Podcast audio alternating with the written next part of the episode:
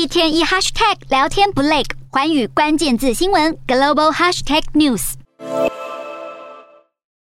民众镜头捕捉到迈阿密机场跑道上的一架客机燃起了浓烟大火，还有洒水车在一旁紧急灌救。这架客机在二十一号傍晚从多米尼加前往美国迈阿密，没想到在抵达时意外迫降，剧烈的撞击损毁了机鼻部位的起落架，并在一侧机翼下方起火。所幸机上一百四十人全数安全逃离，仅有少数几人受伤。